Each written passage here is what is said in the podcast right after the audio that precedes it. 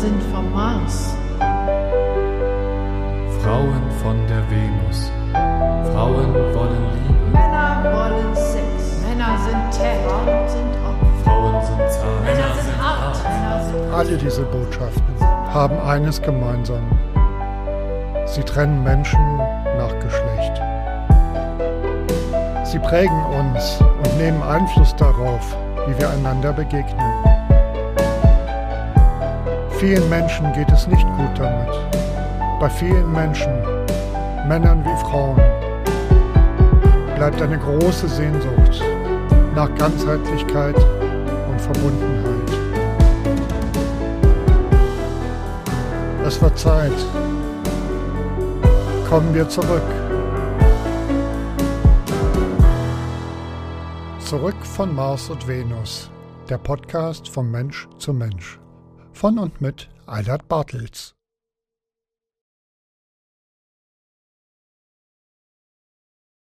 Ja, Roland, du bist jetzt tatsächlich ähm, mein erster Gesprächspartner ähm, für den äh, neu startenden Videopodcast ähm, Zurück von Mars und Venus. Mm, Also der erste Gesprächspartner mit Ausnahme äh, von Judika, mit der ich ähm, sozusagen eine separate Reihe innerhalb dieses Podcasts mache. Aber das ist eigentlich nur ein Nebenstrang und der Hauptstrang ist eigentlich, dass ich Gespräche führen möchte mit Menschen, äh, mit unterschiedlichsten Menschen ähm, und forschen möchte, äh, heute mit dir, ähm, zu, ja, zum, zu Themen, zu dem Thema Geschlechterrollenzuweisung, zum Thema Sexualität. Hm, Was hat es damit auf sich, wenn wir Männer auf den Mars schicken, Frauen auf die Venus? Und wie fühlt sich das an? Wie fühlt sich das an, wenn wir zurück auf die Erde kommen?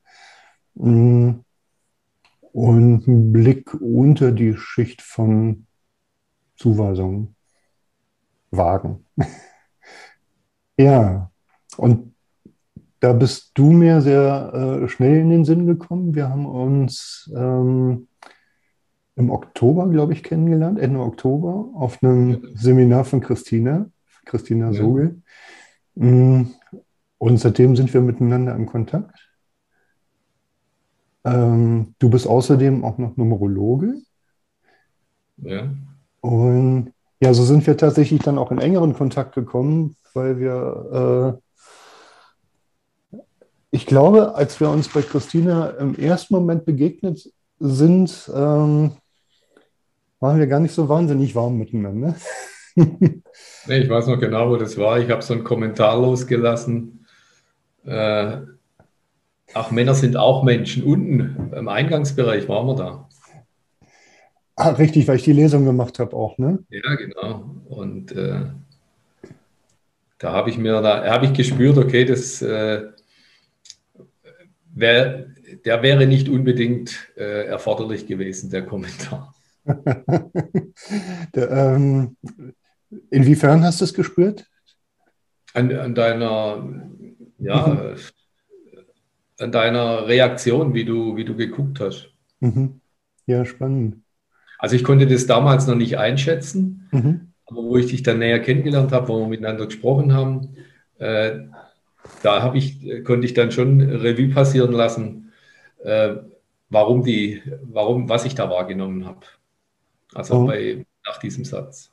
Ja. Das war auch, ich möchte jetzt nicht, äh, das war aus meiner, ich sage jetzt mal, früheren Macho-Zeit noch so ein Spruch.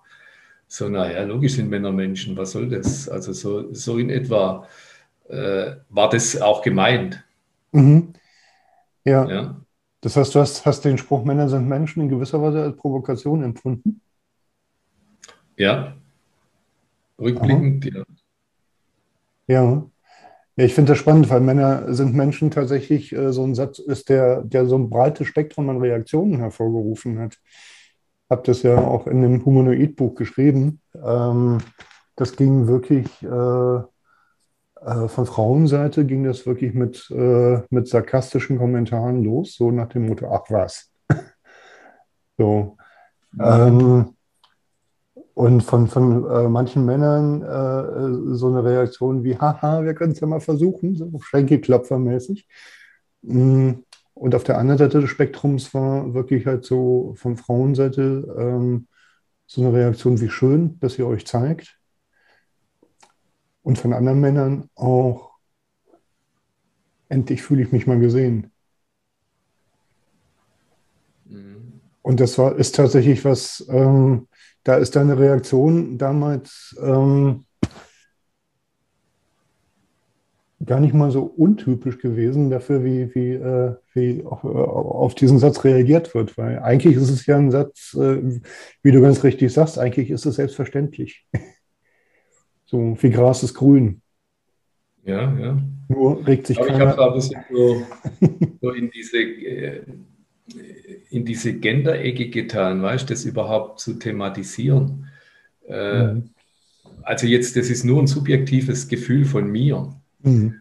Und äh, also da sträuben sich, in dem Bereich sträuben sich mir alle Haare, wenn ich das, wenn ich das höre, wie da die Geschlechter gerade äh, versucht werden, äh, völlig gleichgeschaltet zu werden. Also jetzt auf einer, andre, auf einer anderen Ebene, um einfach die, Polar, die Pole rauszunehmen. Und das, das widerstrebt mir. Ja, das kann ich gut verstehen. Auf der einen Seite. Und auf der anderen Seite ähm, ist halt für mich so offensichtlich, wenn ich in meine Biografie auch zurückgucke und äh, in das, was, was ich einfach ähm, auch am draußen wahrnehme, auch so in an medialer Diskussion, in, in, in Presse ähm, ähm, und, und, verschiedensten anderen Medien, ähm, haben wir es eben halt äh, so stark mit diesen ähm, Zuschreibungen zu tun, die wir äh, äh, stark verdichten können äh, auf, auf die Gleichung Mann gleich Täter, Frau gleich Opfer. So die Geschichten. Ne? Und alles, was damit zusammenhängt. So, und und ähm, diese stark verdichtete Gleichung ist ja äh, letztlich ein Produkt einer kulturellen Entwicklung gewesen, so, wo wir relativ schnell ähm, tatsächlich aus dem Blick verlieren, dass wir es mit Menschen zu tun haben. Also was, ich mit, was mir mittlerweile auch so klar geworden ist, dass ähm, wenn wir unter die Schicht gehen, Mann gleich Täter, Frau gleich Opfer, was wir ja zum Beispiel durch die MeToo-Bewegung irgendwie im Moment sehr sichtbar haben. Und durch, die, durch welche Bildung? Durch die MeToo-Bewegung. Ja. Und äh, ein, zwei Jahre davor waren ja in, in Köln diese äh, berühmten Silvesterereignisse. Und, ähm, ich war 500 Meter weg von da. Du warst in Köln. Da habe ich in Köln gewohnt. Da hast du in Köln gewohnt. Ja, in meiner alten Heimat, ja. Ja. ja. Ähm, da kannst du ja vielleicht gleich auch nochmal davon erzählen, wie du es wahrgenommen hast. Für mich war es jedenfalls so, dass ähm, das mit ein paar Tagen Verzögerung in die, ähm, in die Presse kam. Ja. Und ich merkte, wie mir das wirklich so ein, äh, als würde mir jemand mit einer Stricknadel ähm, in den Solarplexus reinstechen. Hast du, hast du geschrieben, ja? Ich habe das in, in, in, dem Buch geschrieben und ich dachte, ach du Scheiße, jetzt geht wieder so ein Geschlechterkampf los, wie ich ihn aus meiner Kindheit und Jugend in den 70er und 80ern kenne.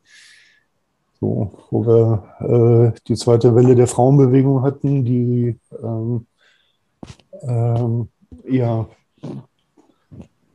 ähm, in, in der einfach äh, viele Frauen zu Recht, würde ich sagen, auch wütend waren, weil wir tatsächlich ähm, in vielen Bereichen auch auf gesetzlicher Ebene einfach eine Ungleichheit hatten, Ungerechtigkeiten. Mm, da denke ich, ähm, also empfinde ich bis heute so, dass das eine berechtigte Wut der Frauen war, ähm, auf die die Männer damals keine Antwort gefunden haben, keine wirklich aufrechte Antwort. Ich habe damals wirklich äh, das, die ganze Situation habe es jetzt gerade ein bisschen Revue passieren lassen. Also ich war nicht dabei, wir, mhm. wir, weil wir haben Silvester äh, gefeiert, aber wir, wir, haben vom Penthouse aus auf äh, zum Dom rüber gesehen. Mhm. Und da war null Auffälligkeit äh, und auch, also du hast vor Ort nichts mitbekommen. ich habe einige Bekannte, die dort waren. Und die haben es auch, äh, haben nichts mitbekommen. Das müssen also kleine Zellen gewesen sein. Ja, ja. Aber ich habe es damals tatsächlich, habe ich jetzt gerade reflektiert, aus meiner äh, voll vom Mars-Standpunkt aus gesehen. Erzähl mal, das also, finde ich spannend. Alles, äh, alles, was ich äh, in den letzten Jahren und Jahrzehnten habe ich nach meinen Männerseminare, die ich gemacht habe, also wo ich äh, da die Herzenskriegerseminare gemacht habe, ähm, da hat sich bei mir eine Härte entwickelt, die ich schon immer hatte, weil ich Angst hatte vor meinen Gefühlen. Und ich dachte, ja, die Frauen, die, die, die äh, stehen da drauf, dass sie geführt und genommen werden, mal ganz einfach gesagt. Und mit anderen Männern können sie nichts anfangen. Das ist meine, äh, meine Einstellung gewesen. Und so, aus der Sicht habe ich auch damals die, äh, in, in 2016 war es, glaube ich, oder 2017, so in der äh, Zeit. Äh, Silvester 2015. Also ja, oder 15. Auf ja. 2016. Auf 2016. Ja, genau. Und so habe ich das damals äh, für mich empfunden. Oh wow, das ist. Sich, das hat sich durch, hat sich bei mir jetzt im letzten Jahr äh, völlig gedreht. Das ist tatsächlich der Grund, warum ich total scharf drauf bin, mit dir dieses Gespräch zu führen, weil, weil da gerade äh, sich was verändert. Ich bin mittendrin. Und das finde ich echt spannend. Ja. Ja, ja. Also ich kann es dir gerne gern mal erzählen. Unterbrich mich, wenn du irgendeine Zwischenfrage hast. Ja, bitte. Also diese ganzen äh, ich war im Sommer auf einem Männerseminar, das äh, war in der Eifel. Und da haben wir gerade, zu der Zeit, wo ich da angekommen bin, ähm, hat dieser Regen, es ist im Ahrtal gewesen, also da, wo die Brüm durchläuft, vielleicht 15 Kilometer von, von der Stadt, wo es am heftigsten getroffen hat. Und äh, kurz und gut, wir haben die, einen Teil des Seminars haben wir in das Dorf verlegt, weil uns die Menschen um Hilfe gebeten haben. Also weil sie die, die Tiere im, in den Ställen ersoffen sind und äh, die haben einfach Menschen gebraucht, die ihnen helfen. Mhm. Und ich habe dann auch äh, von den früheren Seminaren, wo ich war, immer so eine, eine führende Rolle und das, das ist mir völlig aus der Hand geglitten. Also so dieses äh, vorne dran stehen und machen, äh, ich habe einfach keine Power gehabt. Mhm. Und ich habe tatsächlich beim zweiten Mal, wo die uns nochmal, habe ich mich so scheiße gefühlt. Und da dachte ich, ja, du verlierst ja völlig dein Gesicht, wenn du jetzt, wenn du jetzt sagst, dass du, dass du äh, dich da ausklingst. Und ich habe hab gedacht, ich klinge mich jetzt aber aus, egal wenn ich mein Gesicht verliere. Und das war so, das waren so die, die Anfänge, wo ich gemerkt habe, irgendwas passiert hier. Und äh, das Feedback, das ich da bekommen habe dafür, dass ich den Mut hatte, Nein zu sagen und äh, zu mir zu stehen, das, das habe ich am Anfang, äh, das habe ich echt Zeit gebraucht, um das zu verarbeiten, weil das bin ich nicht gewöhnt. Bin bisher immer nur gewöhnt, aufgrund von Stärke äh, Komplimente zu bekommen und deswegen habe ich es auch gemacht. Und jetzt nimmt mir die Reaktion der Frauen ist ganz anders. Äh, also die Sprüche kommen nicht mehr an. Ich habe es mit anderen Frauen zu tun. Und das hat mich dann letztendlich, dann habe ich irgendwie, hat mich das, was Christina äh, da, äh, Wut, Hass, Ekel, irgendwas in mir hat es angesprochen, weil ich gemerkt habe, du kannst gar nicht fühlen ich, äh, also soll es vielleicht über den Körper kommen. Und äh, das, ich habe dann mit ihr telefoniert und sie hat mir dann einen Post Podcast geschickt und dann habe ich sie zurückgerufen und habe gesagt, du, ja, was hast du, was hast du gespürt im Körper? Und das sage ich gar nichts. Und da dachte ich, okay, da ist, da ist echt was, äh, was lahmgelegt, weil einfach immer nur die eine Seite aus Angst, wie ich heute wahrnehme, gelebt wurde. Und dann habe ich gesagt, okay, ich komme zu dem Seminar.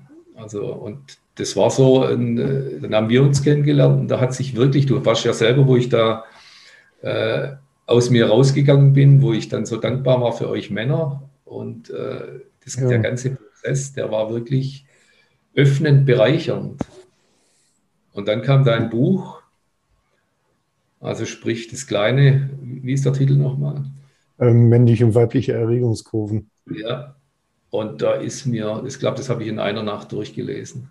Echt? Oh wow. Ja, da ist mir echt, da bin ich völlig, ich, ich sind mir die Schuppen von den Augen gefallen und bin ich in eine völlige Unsicherheit reingekommen. Also, ja, was mache ich jetzt? Und dann hat meine Partnerin, die, äh, da habe ich dann ein bisschen was davon erzählt und die hat dann zu mir gesagt, das sage ich dir ja schon lange und deswegen läuft es bei uns gerade auch nicht so, weil äh, ich habe mich auch verändert und du kannst, ich fühle mich so nicht mehr angezogen, wenn ich nicht gesehen werde, wenn es immer nur um dich geht. Und das ist der Prozess, der, wo ich jetzt gerade richtig mittendrin bin. Und wie gesagt, äh, dieses, dieses äh, Zulassen dieser Unsicherheit, dies, jetzt spüre ich sie wenigstens, äh, das ist, ist eine echte Herausforderung. Und interessanterweise habe ich mir, ich bin ja selbst mein bester Klient, und obwohl wir haben uns ja schon über die Numerologie unterhalten, also ja. über die holistische, und äh, ich habe dann ganz genau gemerkt, ich bin im Beziehungsjahr, also wo du kannst ja die Jahresenergien auch errechnen. Mhm. Und es bleibt natürlich, das Rechnen ist eine rationale Sache, aber dann habe ich gemerkt, okay, da kommt eine Resonanz von tief drinnen raus, was da gerade passiert.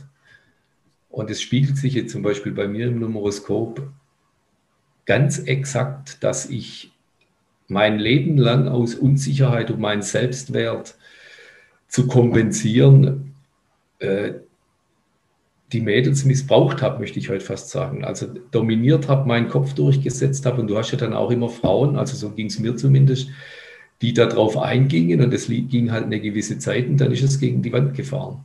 Und dann habe ich mir halt die nächste geholt. Und äh, so wie du es vorhin beschrieben hast, äh, ist Erfüllung was völlig anderes. Also da war überhaupt keine, das war ein, äh, ein endlos hungernder Prozess, wie ein hungernder Wolf, der durch die, durch die Steppe rennt und, und alles frisst, was er bekommen kann, aber er kann es nicht verdauen oder wie auch immer, es, es, es passiert nichts. Und ja, da, äh, das verändert alles. Also das verändert das ganze Leben. Das verändert meine Kundenkontakte in den anderen Bereichen, meine Klientenkontakte. Das äh, macht eine andere Wahrnehmung möglich. Und es, passt voll in die Zeit. Ich bin, äh, ich bin jetzt dann äh, noch 62. Mit 63 äh, schließe ich die, ich sage jetzt einfach mal, numerologisch die, die, die 9. 7er Zyklus ab, also sprich die körperlichen Zyklen von 0 bis 7 Kind, dann Wahrnehmung der Umgebung, dann Pubertät bis 21, erste eigene Schritte bis 28, Hinterfragen bis 35, will ich da auch wirklich hin, Kindheitsthemen bis 42, körperliche Themen bis 49, äh, bis 56 und dann Abschluss, so jetzt guck, was du wirklich noch bei dir behalten willst, und wenn du nicht wirklich von Null anfangen willst, wieder mit, mit 63, dann lass das los und leb die Seite, die jetzt ansteht. Und ich weiß, das ist jetzt der Zeitpunkt. Und der, was mir jetzt zugute kommt, ist diese Kraft, die ich habe, also die, die mir hilft, mich selber an, rauszuziehen aus dem, aus dem, äh, aus dem Sumpf, wenn es mich mal richtig wegnimmt. Und auch die Möglichkeit gibt, andere Menschen um Hilfe zu fragen. Also das, ich habe, äh, das ist eine ganz neue Sache für mich und die Menschen geben mir gerne die Hilfe. Ich habe das erste Mal bei meinem Umzug jetzt, habe ich gefragt, äh, weil ich, äh, ob mir die anderen Männer klar helfen wir dir. Und äh, das ist so eine, so eine klasse Erfahrung, mich da nicht schwach zu fühlen, wenn ich, wenn ich was anderen, wenn ich anderen was abgebe. Äh, wenn ich andere mir helfen lasse. Ja. Das ist, äh, äh, aber stimmt, du gibst tatsächlich anderen was ab. Also auch, auch tatsächlich was Schönes. Also neulich hat, hat mir hat mal jemand gesagt, mh, hm, wenn ich jemanden um Hilfe bitte oder jemanden um Hilfe zu bitten, ist eigentlich auch ein Geschenk. Für den, auch für den anderen. Ja. Der gebeten wird. Ja. Ja. Weil es uns Freude macht, für andere Menschen da zu sein. Mhm.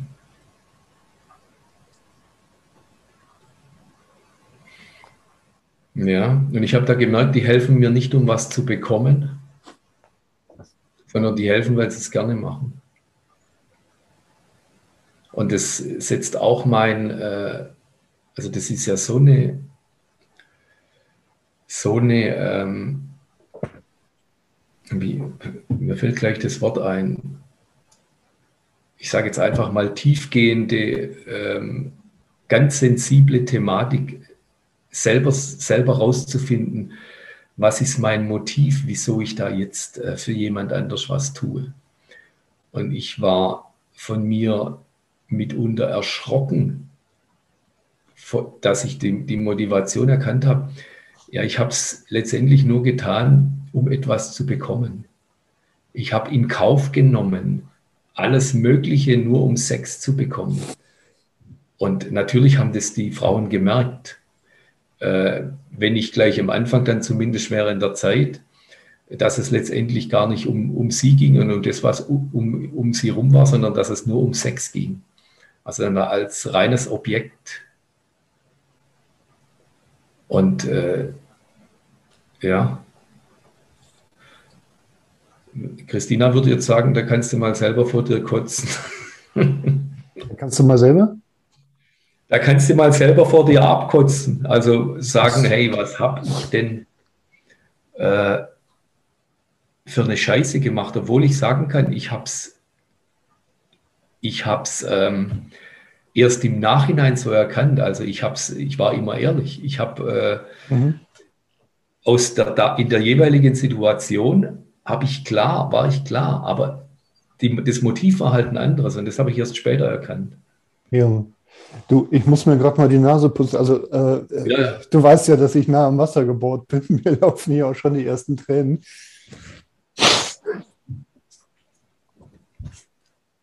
Das ist ja was, was ich nie verbergen konnte, mein ganzes Leben lang schon nicht.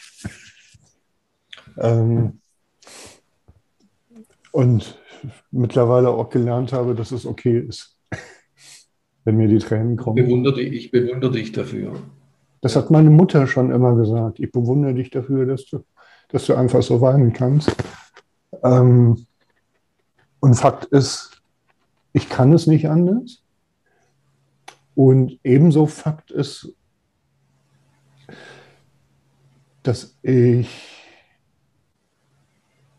in all den Jahren, in denen ich therapeutische Ausbildung gemacht habe und selber Therapien gemacht habe, immer wieder damit ähm, konfrontiert wurde, dass mir Lehrtherapeuten, Ausbilder, Therapeuten, Therapeutinnen immer wieder sagten, na, da muss doch noch irgendwas sein, wenn dir schon wieder die Tränen kommen. Da stimmt doch noch was nicht, da hast du doch noch was zu klären. Okay. Und ich habe das jahrelang geglaubt und ich dachte, mit mir ist was falsch, wenn mir die Tränen kommen. So. Und das war also wirklich ein Prozess im Laufe der letzten Jahre. Ähm, und vor allem dann, als das losging mit den Lesungen, als das Männerbuch raus war und ich meine ersten Lesungen gemacht habe und das einfach nicht verbergen konnte, ähm, dass mir, ähm, wenn ich diese Texte lese, wo es so viel um einfach menschliche Biografien geht, mit all den äh, Leid und den Verletzungen, die die Menschen durchleben, äh, genauso wie diese ungeheure Lebenskraft, dieser Lebenswille, der die Menschen dann trotzdem dazu bringt, trotz all dieser Verletzungen und all dem Schweren, was sie erlebt haben, ähm, ein Ja zum Leben zu haben. Also das berührt mich einfach zutiefst. Merkst auch jetzt wieder in meiner Stimme. Und, ich, Mhm. und ich kann das einfach nicht unterdrücken und ich will es mittlerweile auch nicht mehr. Weil ich tatsächlich merke, ähm, dass es was ist, von dem ich glaube, dass wir das brauchen. Und dass es tatsächlich ähm, dazu beiträgt, was zu verändern. Wenn jemand, also ich mache es ja tatsächlich auch auf der Bühne, weil ich es nicht anders kann. So. Ähm, das heißt, ich verstecke mich nicht damit, dass ich ein fühlender Mensch bin. So. Und was mir irgendwann so klar geworden ist, ähm, es gibt so eine Story, die ich immer gerne erzähle, weil die, weil die einfach lustig ist. Ähm, ich neig, äh, habe immer irgendwie Spaß dran, Worte zu verdrehen, Buchstaben zu verdrehen. So, und manchmal passiert mir das äh, aus Versehen. Und ich hatte gerade irgendwie die Küche tiptop aufgeräumt, war dann irgendwie eine Stunde draußen, kam nach Hause. In der Zwischenzeit hatte sich jemand irgendwie äh, in der Pfanne was zu essen gemacht. Und dann stand halt diese Pfanne auf dem Herd und ich komme rein. Oh, da steht ja eine schmutzige Hanne auf dem Pferd. Auf dem Pferd. Okay, auf dem Pferd. Ja, also eine schmutzige Pfanne auf dem Herd eigentlich, ne? Aber ich Ja, hatte ja. halt so diesen Wortverdreher drin. Ähm, ja, und, und ich muss, und ich, äh, nee, das war versehentlich. Okay, meine Familie saß auf dem Sofa und fing total an zu lachen und ich so, äh, ach so. Ja, und das ist irgendwie, ähm, wenn ich die Geschichte erzähle, ähm, ähm, meistens müssen die Leute, denen ich das erzähle, mitlachen. Und das ist so eine Sache, wo ich heute denke, warum ist das okay, mitzufühlen, wenn was äh, lustvoll und freudig ist? Und warum ist es nicht okay, mitzufühlen, wenn etwas schmerzvoll ist? ist das, ist das nicht, ich finde es voll okay. Äh, ich glaube, das ist auch so ein bisschen ein, ein, ein deutsches oder ein, ein Nord, nordeuropäisches Thema. Also wenn ich jetzt, ich kenne viele Italiener und auch Franzosen, die haben da kein Problem damit oder Spanier. Ja. Äh, Die fühlen da genauso gut, die bringen ihre, so wie du es gerade schreibst, äh, wie du es gerade sagst, ihre Gefühle zum Ausdruck. Mhm. Positiv, also äh, lachend und weinend. Also so viel zum, zum Fühlen und Nicht-Fühlen, mh, beziehungsweise zum, zum Weinen dürfen und nicht weinen dürfen. Ähm, ja, ich glaube, du hast recht. Das ist sicherlich auch ein, äh, ähm, ein nordeuropäisches Phänomen. Es ist auch ein Phänomen unserer Zeit. Ich würde tatsächlich gern, ähm, ich habe mir, während du eben erzählt hast, nochmal so ein paar Dinge notiert. Unter anderem ähm, hattest du äh, von deiner Partnerin erzählt, äh, dass die gesagt hätte, ähm, ja, das sage ich dir schon seit Jahren. Und ähm, damit hängt es auch zusammen, wenn ich mich zurückziehe, weil es für mich auch nicht schön ist, wenn es immer nur um dich geht. So in etwa Mhm. hast du deine Partnerin zitiert. Und dieses, wenn es nur um dich geht, da würde ich mit dir gern wirklich echt mal einen Blick drauf werfen wollen, ähm, weil das tatsächlich ja so das Bild ist, was wir von männlicher Sexualität haben.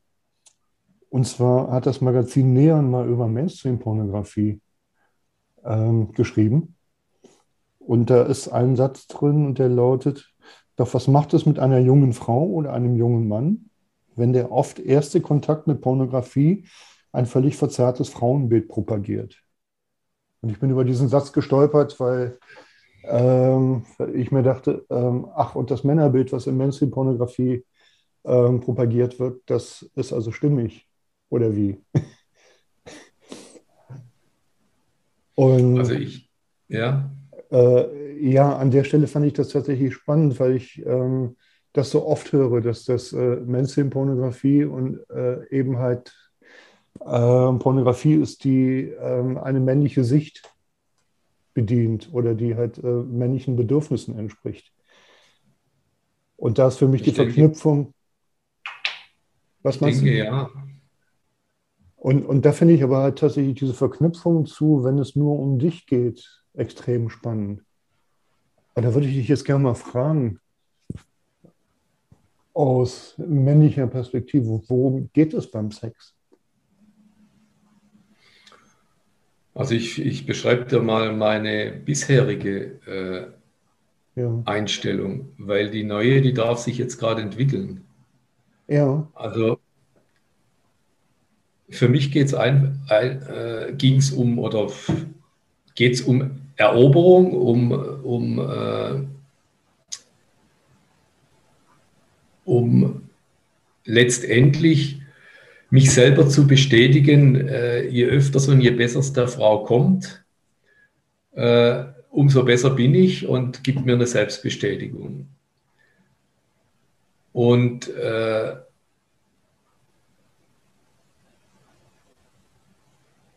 dann habe ich äh, noch eine ganz, ganz stark visuell orientierte ähm, Aufnahmefähigkeit. Also ich bin ein sehr visuell orientierter Mann. Das heißt, äh, es ist für mich was ganz Ästhetisches und ich, ich kann es voll genießen, wenn die Frau mir gefällt und äh, wenn ich ihr gut tue. Und natürlich auch, wenn sie mir gut tut. Und das, ich will, äh, es ist einfach was Wiederkehrendes, wo ich, äh, ich weiß nicht, ob man das als Sucht bezeichnen kann oder ob es, ob es ein natürliches, menschliches, männliches Bedürfnis ist oder auch menschliches Bedürfnis, sich auf die Art und Weise auszutauschen. Mhm. Also das ist, ähm, und dann, dann, wie war die Frage nochmal, was mir das gibt oder Ähm, oh Gott, wie der die Frage gestellt? Worum geht es beim Sex? worum geht es, ja? Ja, genau. Und dann geht es, ja, dann geht es auch immer mehr bei mir um eine wirkliche Begegnung auf Herzebene.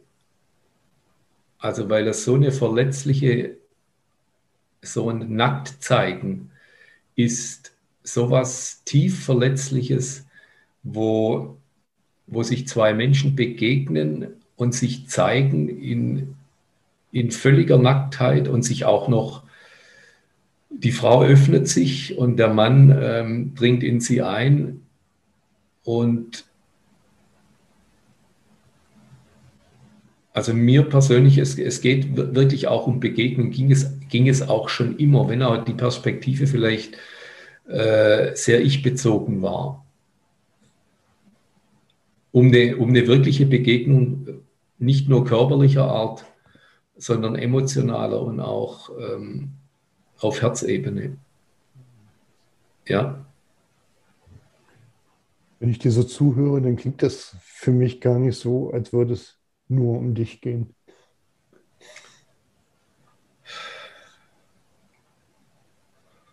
ja, das tut mir jetzt gut, wenn du das sagst.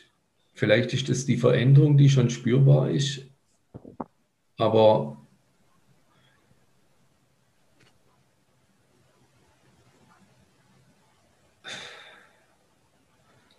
ja, ich glaube, es kommt darauf an, mit wem, äh, also sprich, wie der Austausch stattfindet, ob vom, ob man vom Grundsatz her Hm. äh, eine gleiche Schwingung hat, auch gleiche Interessen in der Richtung. Ich denke, das spielt mit rein.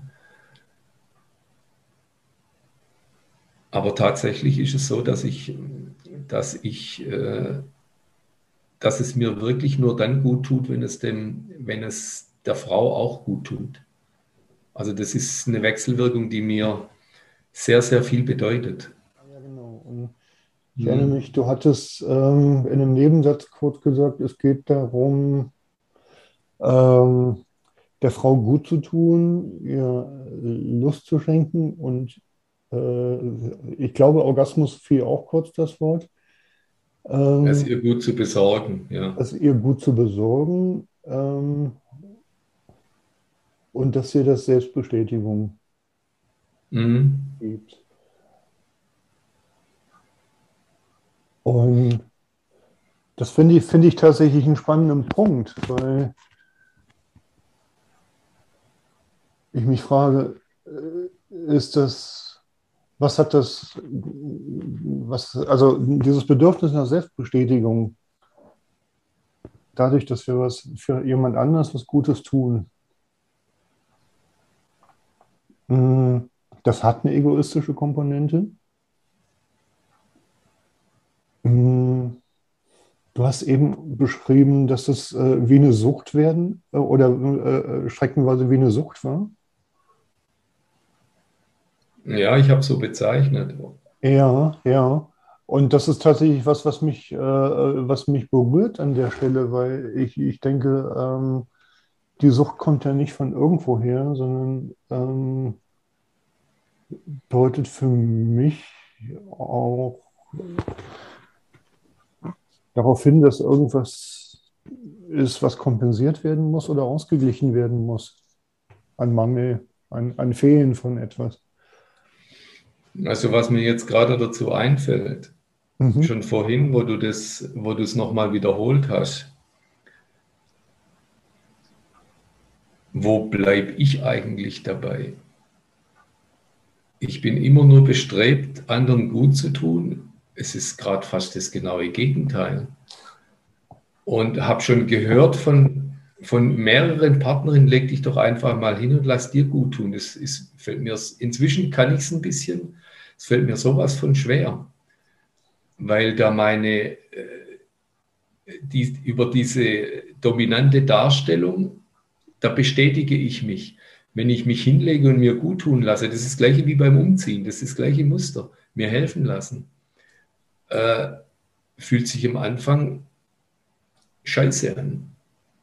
Weil ich, äh, wie soll ich denn eine Bestätigung bekommen, wenn ich nichts tue?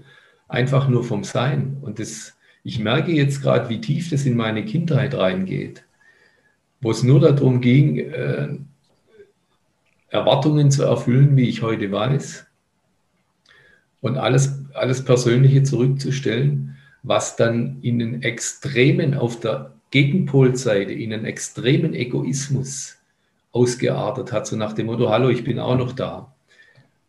Aber nur um diese Sucht zu befriedigen, wirklich äh, ich glaube, auch eine Anerkennung zu bekommen. Und wenn ich die Anerkennung ohne Leistung bekomme, fällt es mir ganz schwer, das anzunehmen. Aber zumindest nehme ich es jetzt mal wahr. Ja? Oh. Oder das berührt und bewegt mich tatsächlich im Moment ziemlich. Weil ich, weil ich tatsächlich die Not darin spüre, die aus einem, äh, aus einem Unverbundensein entstanden ist. Mm, ja. Und Ich muss dir mal, ähm, ich hatte das, oh, ich muss mal kurz mal die Tränen aus den Augen wischen. Ähm, ich hatte ähm, in Vorbereitung auf jedes Gespräch ein Bild als, als äh, Hintergrund mir abgespeichert. Ich will das mal kurz aufrufen, weil das in dem Zusammenhang was ist, was mich beschäftigt. Äh, ein Screenshot von der Sendung äh, Scobel das hier war eine Sendung zum Thema Sex als Ressource. Und die Sendung ist wirklich toll, ich möchte jedem empfehlen, aber ganz zu Anfang sagt er einen Satz. Die Anpassung an die meist aus männlicher Sicht vorgegebenen Norm wäre in der Tat für die Entwicklung individueller Sexualität ein Rückschritt. Besser ist es, selber für sich gute Normen zu entwickeln, um gute Erfahrungen zu haben. Ja, es stimmt. Ich habe nur Normen übernommen. Mhm. Ähm, was ich dabei spannend finde an diesem Satz und warum ich daran so hängen geblieben bin, ähm, dass er behauptet, das wäre eine männliche Sicht.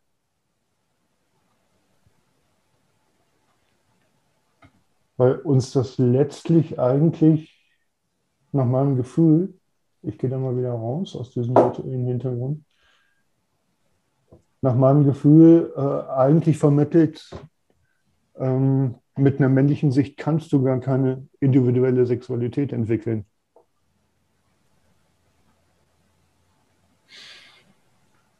Also. Und wenn ich da, da reinspüre, äh, muss ich sagen, zerreißt es mir als männlichen Menschen das Herz. Und da frage ich mich tatsächlich, ähm, was verkaufen wir männlichen Menschen eigentlich, dass die das für ihre natürliche, für ihren natürlichen Ausdruck von Sexualität halten? Gute Frage. Was, was, ähm, ich versuche das jetzt nachzufühlen, was du gerade fühlst.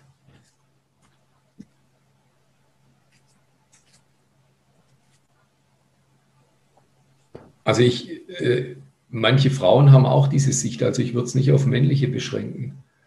Absolut. Also es gibt manche Frauen, die können, äh, habe ich alles schon erlebt, die können mit Männern, äh, die's, die ihre Weichheit zeigen können, gar nichts anfangen.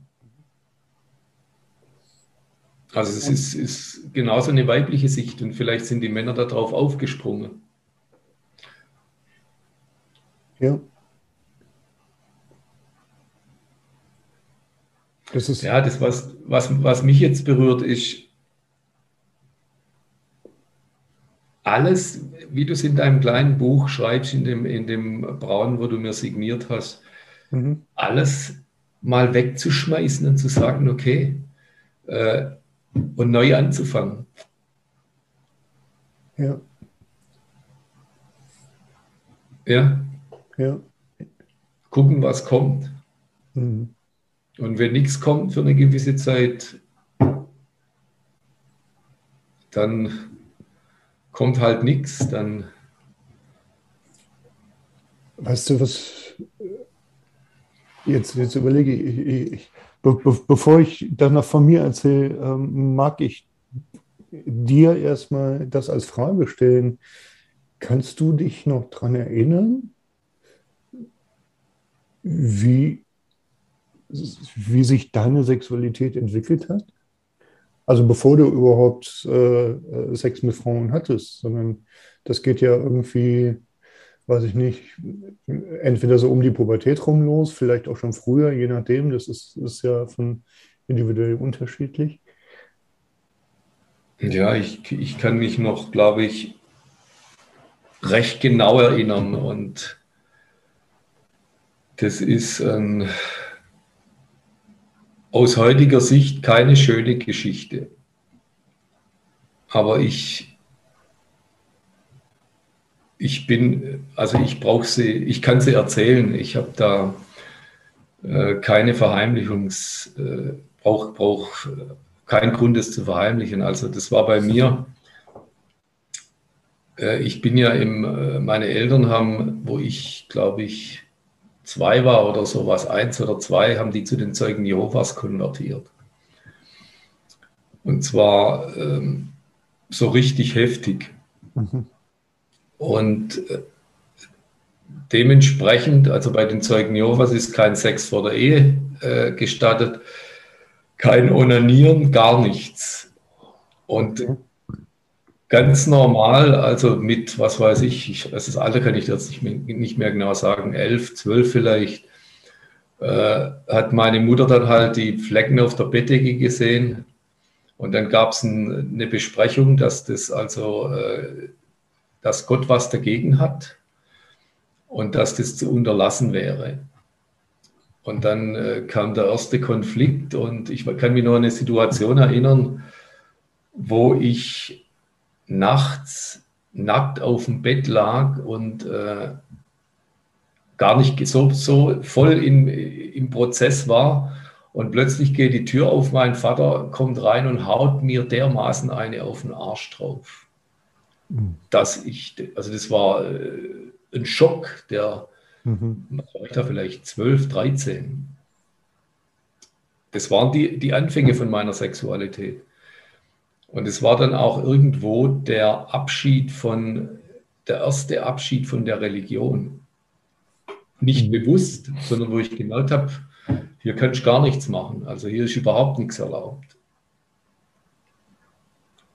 Und dann hatte ich tatsächlich, äh, bin ich rausgeflogen aus dem Laden, weil ich eben Sex hatte. Und ja, hatte ich äh, kein, kein Problem. Ich weiß nicht, wann, das war mit 17, 18 vielleicht, also aus meiner Sicht, aus meiner heutigen Sicht relativ spät. Mhm. Aber es hat eine gewisse Zeit gebraucht, äh, um das zu verarbeiten. Und der Drang war aber so stark und auch mein, mein, mein Drang, äh, also mir kein Käfig um mich herum bauen zu lassen, also zumindest nicht äußerlich. Äh, da bin ich letztendlich aus der Zeit heraus für meinen starken Trieb sogar dankbar, auch aus heutiger Sicht raus. Ja. Weil der mich dazu hingeführt hat, dass ich aus dem Laden rausgekommen bin und auch einer der wenigen war, äh, die nicht wieder rückfällig geworden sind. Die meisten gehen ja wieder zurück, weil sie perspektivlos sind. Mhm.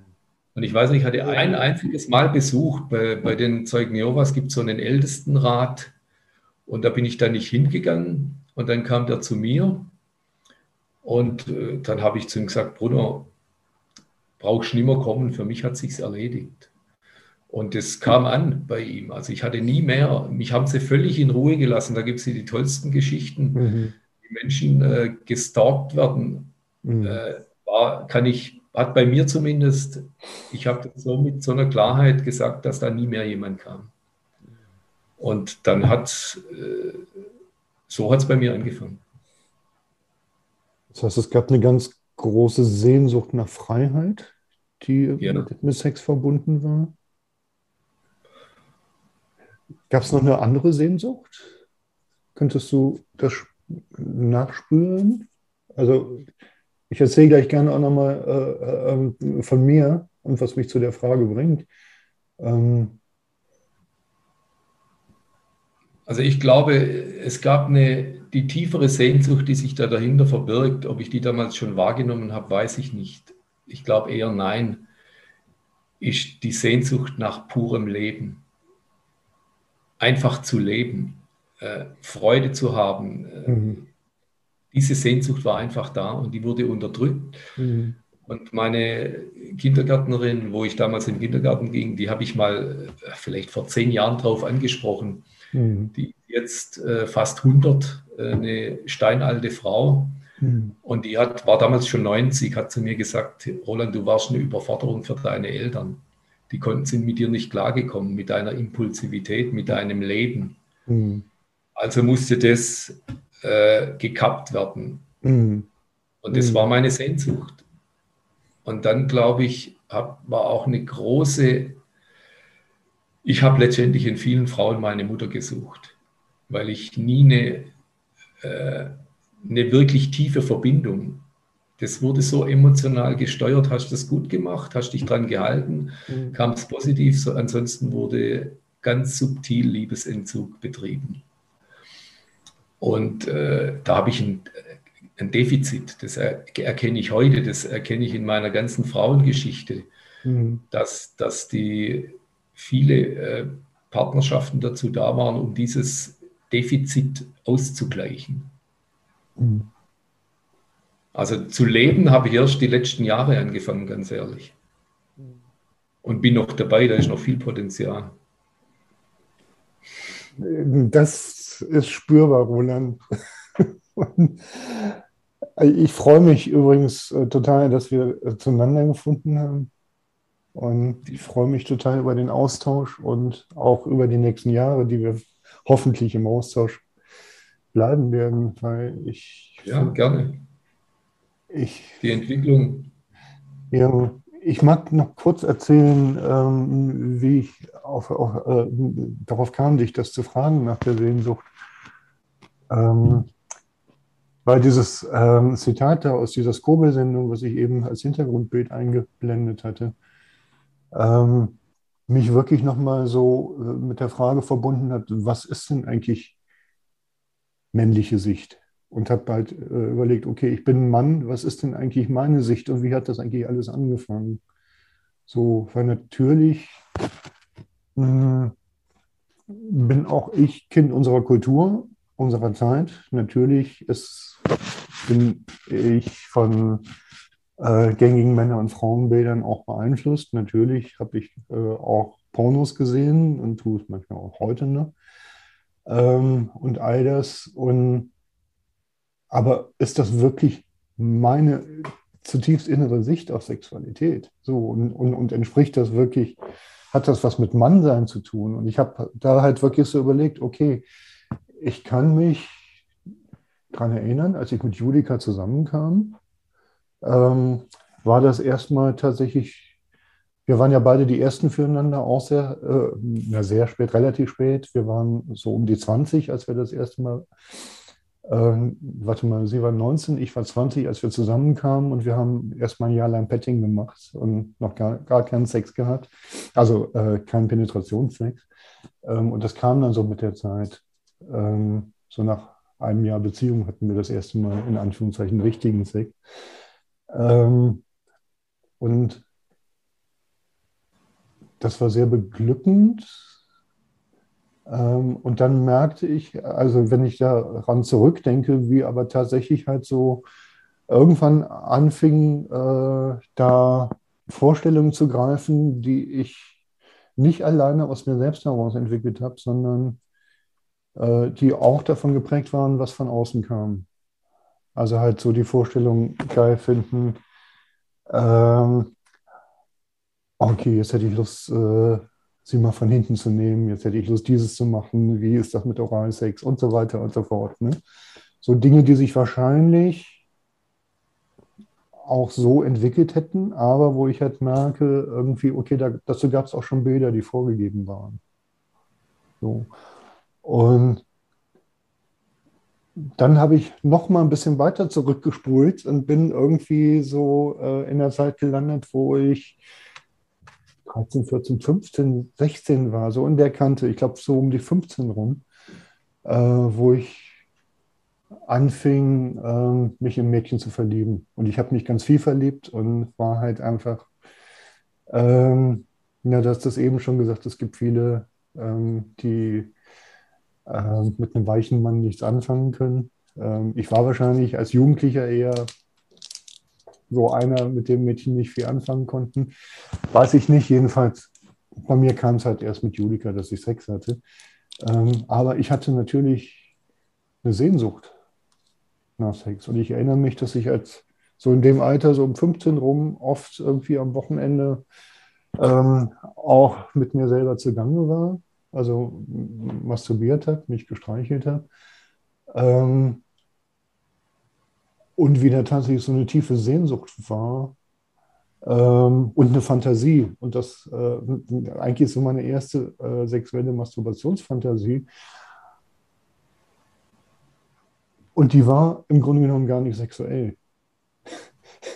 Das ist das Spannende, weil ich habe im Grunde genommen, äh, ich, ich habe so eine Szene vor Augen, ähm, auf einem Bahnsteig und es steigt ähm, ein Mädchen aus dem Zug. Also ich war ja damals Junge, dementsprechend äh, also äh, gleichaltriges weibliches Wesen.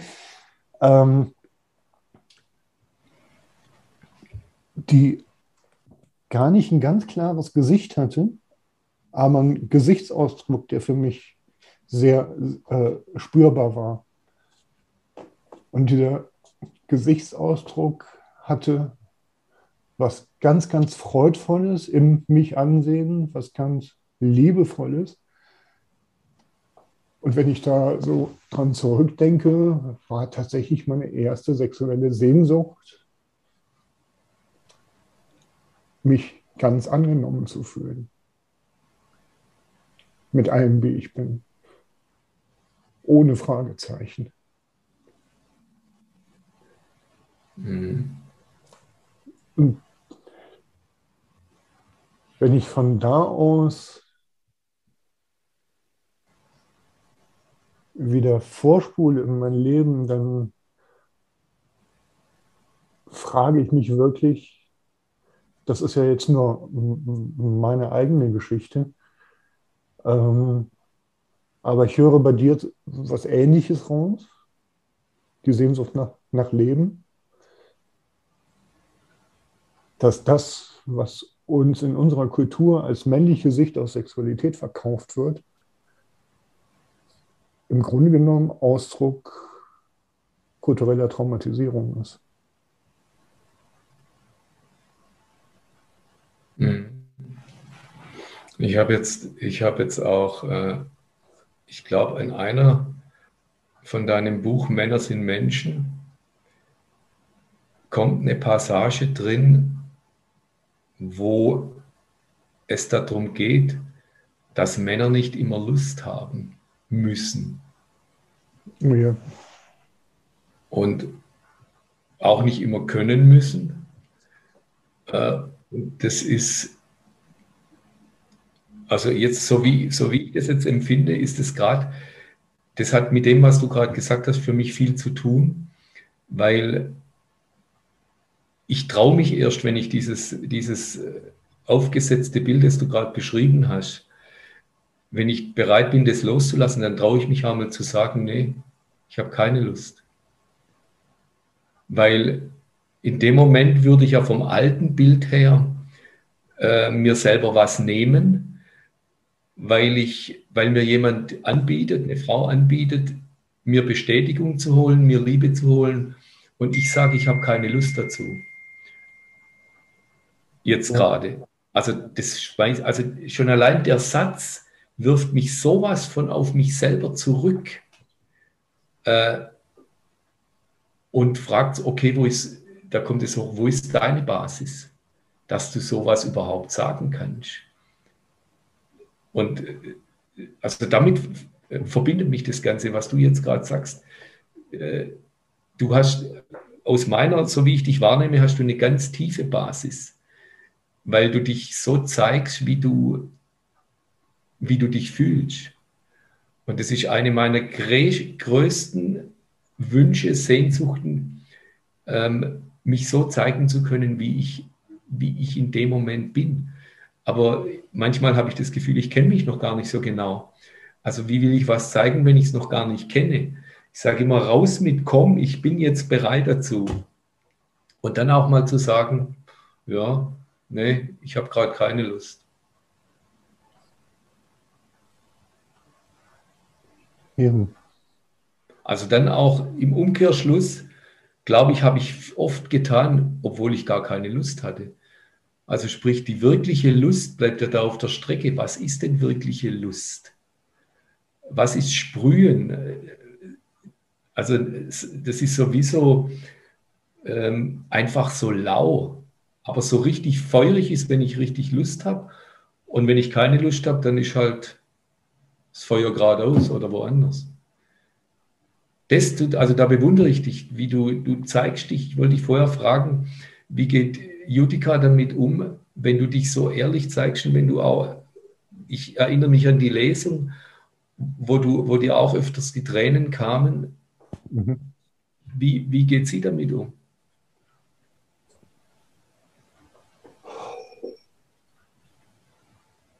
Bevor ich dir die Frage beantworte, möchte ich dir äh, sagen, dass du hast eben gesagt, äh, ich habe da eine starke Basis.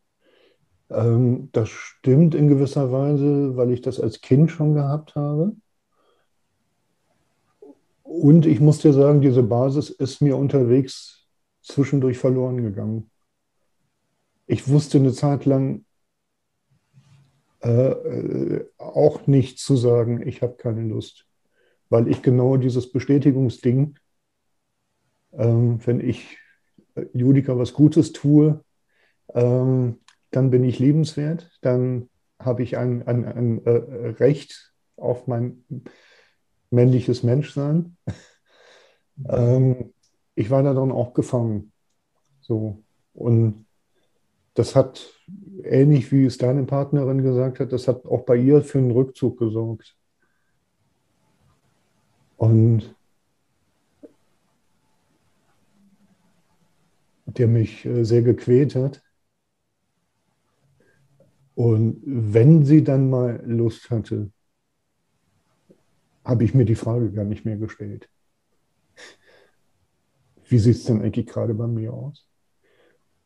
und bei mir hat sich das tatsächlich, das hat bei mir auch viel damit zu tun, dass ich ja, ähm, wie gesagt, in dieser frauenbewegten Zeit aufgewachsen bin und alles Männliche in mir, ähm, alles vermeintlich Männliche in mir eigentlich abgelehnt habe, weil ich halt irgendwie früh gelernt habe, eigentlich im Subtext schon dadurch, wie meine Mutter ähm, mir das in ihrer Ehe vorgelebt hat, ähm, da war der Subtext eigentlich immer, dein Vater ist ein egoistischer, ähm, empathieloser Idiot.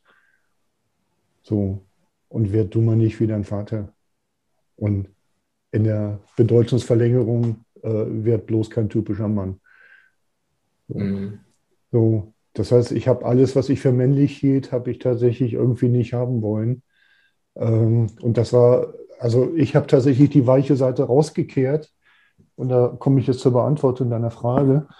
Ähm, und war halt ein sehr gefühlvoller Mann. Also ich, das ist auch ein Teil meiner Geschichte, dass ich diese Basis entwickelt habe, weil es zu meinem Überlebenssetting dazugehörte. Weil ich so krass an meine Mutter angebunden war und mein Vater hat von früh bis spät gearbeitet. Meine älteren Brüder waren schon Teenager, als ich Kleinkind war und die waren aus dem Haus praktisch. So, und ich war halt eigentlich halt auch dieser mütterlichen Übermacht äh, ausgeliefert, dass ich natürlich diesem Auftrag gefolgt bin. Ich bin nicht geworden wie mein Vater an der Stelle. Ähm, was so nicht stimmt, weil mein Vater eigentlich ein sehr gefühlvoller Mann war. Da habe ich aber erst Zugang zu bekommen, nachdem meine Mutter tot war. Aber das ist eine andere Geschichte. Ähm, für mich war es tatsächlich ähm, mein Ding, Bestätigung äh, darüber zu kriegen, dass ich ein gefühlvoller Mann bin. So. Und Sex mit Judika zu haben, war für mich die Bestätigung, ja, du bist ein guter Mann. So. Mhm. Und, ja. und je mehr, äh, äh, also, äh, je, je, größer meine Bedürftigkeit war, umso äh, mehr hat das Julika auch in den Rückzug getrieben und umso größer wurde meine Bedürftigkeit. Und wenn sie dann mal Lust hatte, habe ich natürlich nicht gefragt, habe ich denn eigentlich Lust? Und das hat sich für mich erst an der Stelle äh, angefangen aufzulösen, als ich selber das erste Mal anfing, in Männergruppen zu gehen und festgestellt habe, scheiße, dein Bild von Männern stimmt hier überhaupt nicht. Dein Bild von Männern stimmt hier überhaupt nicht. Und ähm, diese Menschen sind ja von denselben Dingen bewegt wie du auch. Und das war für mich so allmählich der Weg, das vollständig zu machen. Und ja, interessanterweise konnte ich äh, äh dann auch äh, immer mehr die, äh, die männlichen Aspekte zu mir nehmen, aber das ging für mich erstmal über das Erkennen, Mensch, andere Männer haben ja auch diese weichen Seiten. Und das ist sowas von schön, dass diese Seiten da sind. Und darüber kam dann so allmählich dann auch die Integration dieser kraftvollen äh, Seiten, äh, dieser sogenannten männlichen Seiten, wie, äh, wie dazu stehen, zielorientiert zu sein, was ich durchaus war. Also ich hatte viele männliche Seiten, ich wollte sie nur nicht sehen. So. Und das war für mich so der Weg äh, zurück in, in, in, in, die Ganzheitlichkeit. Ja. Und diese Basis, ähm, gut verbunden zu sein mit meiner sogenannten weiblichen Seite, die hatte ich tatsächlich immer. Und trotzdem ähm, hat mich dieses, äh, haben mich diese kulturellen Glaubenssätze eingefangen und haben mich ähm, auch in eine Phase der Taubheit getrieben, weil ich habe mich nicht mehr gefragt, ob ich Lust habe oder nicht. Das äh, kann ich sowas von nachfühlen. Da war ich schon so oft drin in dieser Situation. Ja. Und wenn ich dich fragen darf, wie, wie hast du das dann ähm, für dich integriert oder gelöst? Kannst du die Frage konkreter stellen? Also wenn du jetzt sagst, Judika hat, hat sich dann auch zurückgezogen, das kann ich bestätigen. Also okay. und, ja. Dann kam, dann kam irgendwann, hält dir einer ein Glas Wasser oder was weiß ich hin. Ja. du hast du nimmst es einfach, egal wie es aussieht. Oder ja. egal wie. Und wie, wie konntest du das drehen? Okay, das kann ich ja, das kann ich dir äh, sagen. Ähm, wenn du so auf die, äh, Selbstbe äh, auf die Bestätigung von außen angewiesen bist, wirst du ja selber einen krassen Mangel empfinden. Und mhm. für mich, ich hatte, ich habe dir das auch schon mal in einem Telefonat äh, erzählt und äh, mag es an der Stelle einfach auch nochmal erzählen. Ähm, ich hatte lange Zeit das Gefühl, der heilige Gral der Sexualität liegt im Schoß der Frau. So. Das hatte ja. auch so eine ganz körperliche Komponente in meiner Vorstellung, so das männliche Genital hängt draußen. Das weibliche Genital ist im Körper drin und ich hatte das Gefühl, allein diese Anatomie macht ein tieferes sexuelles Erleben, ermöglicht multiple Orgasmen und so weiter und so fort. Ein, ein tieferes Durchdrungenwerden von, von sexueller Energie. Und das heißt, diese Vorstellung hat mich, hat mich äh, äh, wahnsinnig dahin gezogen. Also vielleicht das, was du als Sehnsucht äh, zur Lebendigkeit ähm, genannt hast. Ähm, und es hat gleichzeitig in mir die Vorstellung genährt, ich als Mann bin eigentlich ein sexuelles Mängel, Mangelwesen. So. Und dann war tatsächlich so der Punkt, wo ich mir gesagt habe, okay, wie attraktiv bin ich denn eigentlich für jemand anderen, wenn ich mich selber als Mangelwesen fühle. So. Mhm. so. Und dann habe ich mir wirklich gedacht, ähm, das kann es nicht sein. Ähm, und habe angefangen, da zu forschen. Und habe ähm, mir wirklich Zeit genommen für mich und meine Sexualität, habe mich ins Schlafzimmer zurückgezogen, Tür zugemacht ähm, und habe zwei Stunden mit mir verbracht. Und habe mich gestreichelt. Und das fing halt erstmal wirklich mit, äh, mit Masturbation an, also halt wirklich so diese typische Masturbationsbewegung. Ähm, und ähm, hat sich von da aus so nach und nach über den Körper ausgebreitet. Also so eine erste Phase war gleichzeitig beim Masturbieren wirklich so den Körper mit der anderen Hand entlang zu fahren und zu spüren und irgendwie zu merken, oh, hier der Nackenbereich, das ist ja eine total erogene Zone. So. Oder ähm, ja, also das waren Dinge, die ich im Prinzip schon auch aus dem Sex wusste, dass ich irgendwie viele erogene Zonen am Körper habe. Aber ähm, wie viel körperliches Empfinden und wie viel körperliche Freude ich alleine schon aus mir selbst heraus generieren kann, hat das habe ich in diesem äh, äh, Forschungsprozess halt an mir, äh, mit mir selber erst festgestellt. Bis dahin, dass ich gemerkt habe, okay, es kann reichen, dass ich hier nur irgendwie da, da wo die wo seine Schwimmhäute hätte, da sanft drüber streiche und das mit, äh, mit sexuellen, äh, freudvollen Erinnerungen verknüpfe ähm, kann es sein, dass mir das schon äh, orgastisches Körperempfinden schenkt. Und ich habe es wirklich einmal gehabt, dass ich genau das gemacht habe ähm, und das wie eine Welle durch den ganzen Körper ging. Und das war so ein Prozess, wo ich irgendwie gelernt habe, krass, ich bin ja überhaupt nicht sexuell bedürftig, sondern ich bin ja von unermesslichen Reichtum erfüllt. Und von diesem Reichtum kann ich ja auch noch abgeben und schenken. Und dann war es nochmal ein kleiner äh, weiterer Schritt, irgendwie zu kapieren, dass dieser Reichtum auch nicht weniger wird, wenn dieses Geschenk nicht angenommen wird. So. Also das heißt, ich konnte in dem Moment äh, dann auch lernen, Judika, äh, dass, äh, dass es okay ist, wenn Judika sagt, äh, du ist es schön, wenn du in deiner Lust bist, äh, ich bin jetzt gerade nicht in meiner Lust. So. Ähm, das nimmt meinem Reichtum nichts. Und über diesen Weg bin ich irgendwann also das ist, so kann ich es gerade im Moment beschreiben.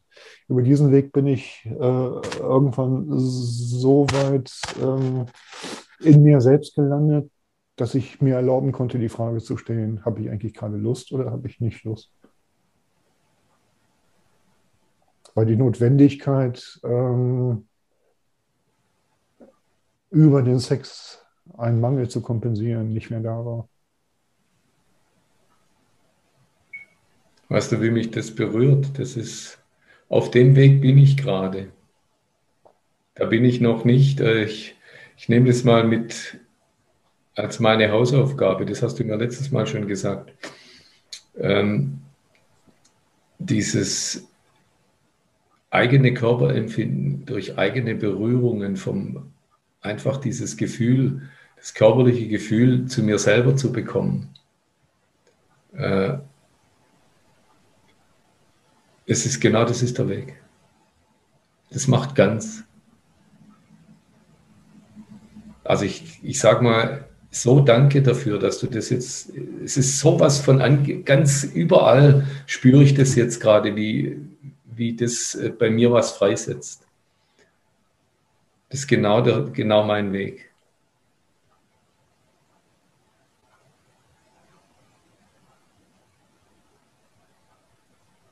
Das ist total schön, Roland. Ja. Mm. Ich spüre jetzt sogar feuchte Augen bei mir. Wahrscheinlich sieht man das nicht, aber ich spüre es. Mm.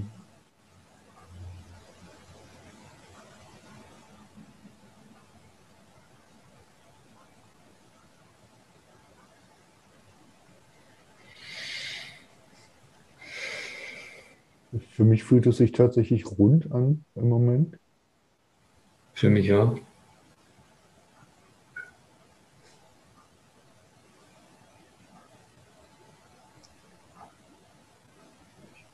Ich habe tatsächlich noch ein Bedürfnis, das in diesem Video zu erwähnen.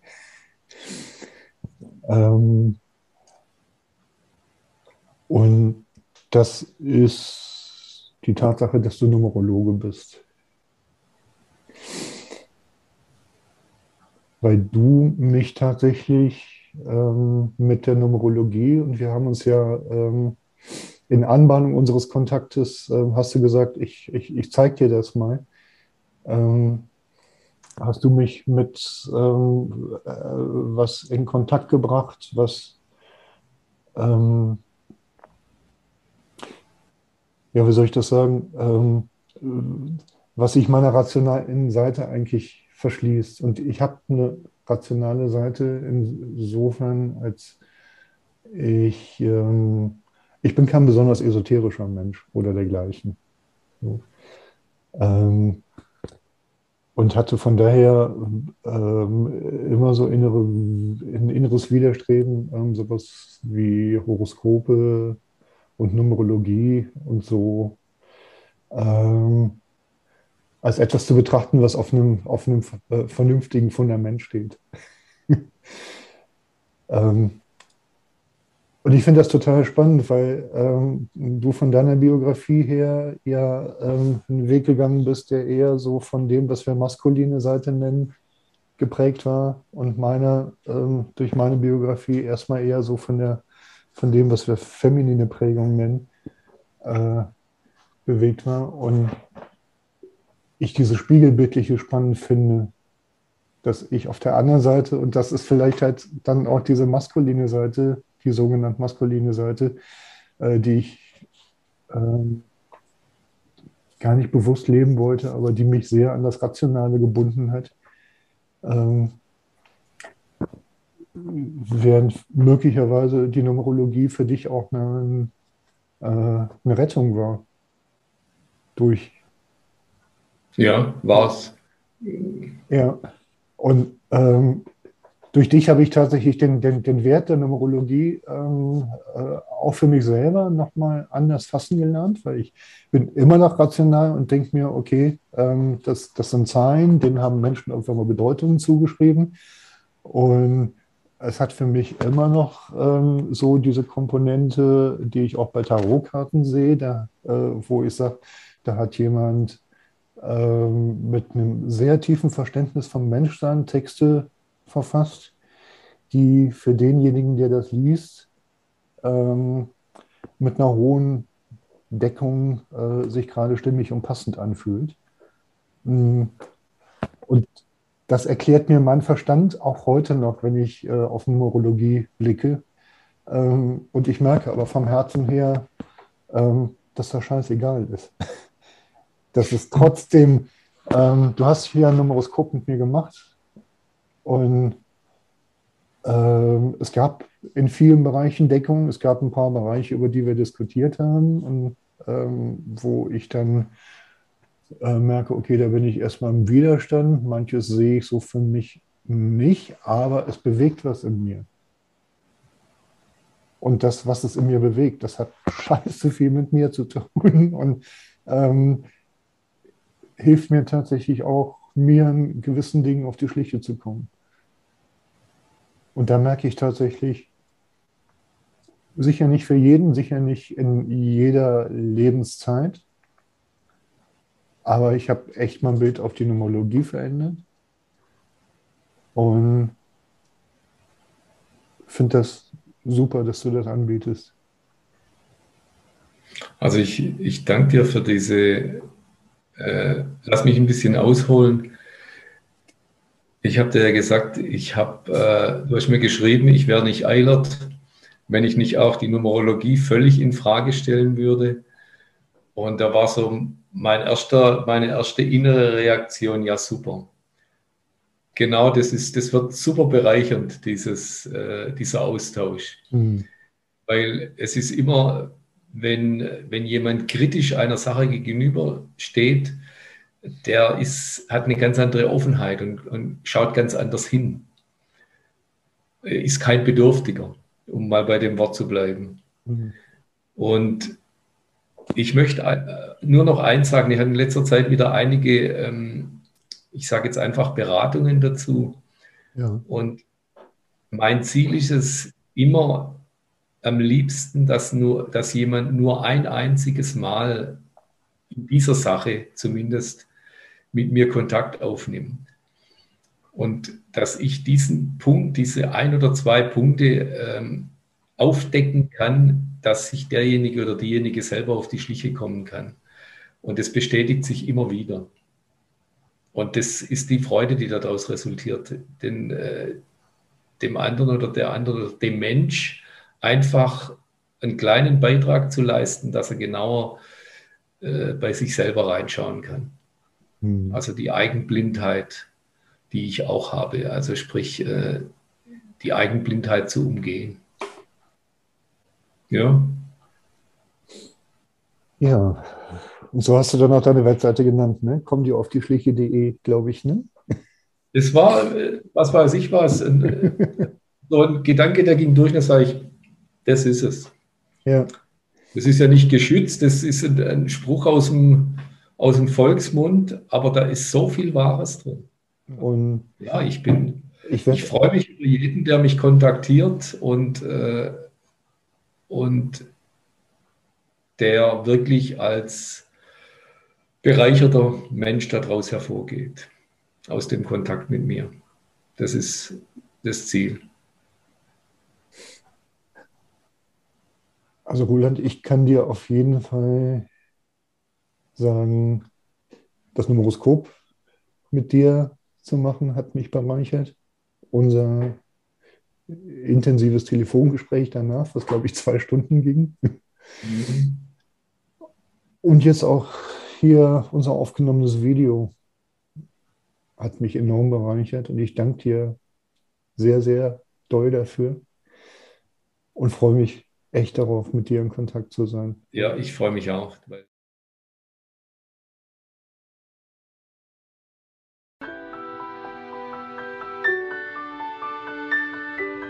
Wenn euch die Begegnung von Mensch zu Mensch jenseits aller Geschlechterklischees interessiert, wenn ihr Lust habt, euch in der Begegnung von Mensch zu Mensch auch selbst wiederzuerkennen und in Liebe anzusehen, dann lade ich euch herzlich ein, zurück von Mars und Venus zu abonnieren. Oder ihr schaut auf meine Webseite Männerfrauen wir sind Menschen.de. Den Link findet ihr auch in den Show Notes. Dort könnt ihr mir auch schreiben, meine Bücher bestellen, findet Angebote von Mensch zu Mensch oder könnt mein Newsletter abonnieren. Und nun wünsche ich euch viele berührende Begegnungen von Mensch zu Mensch.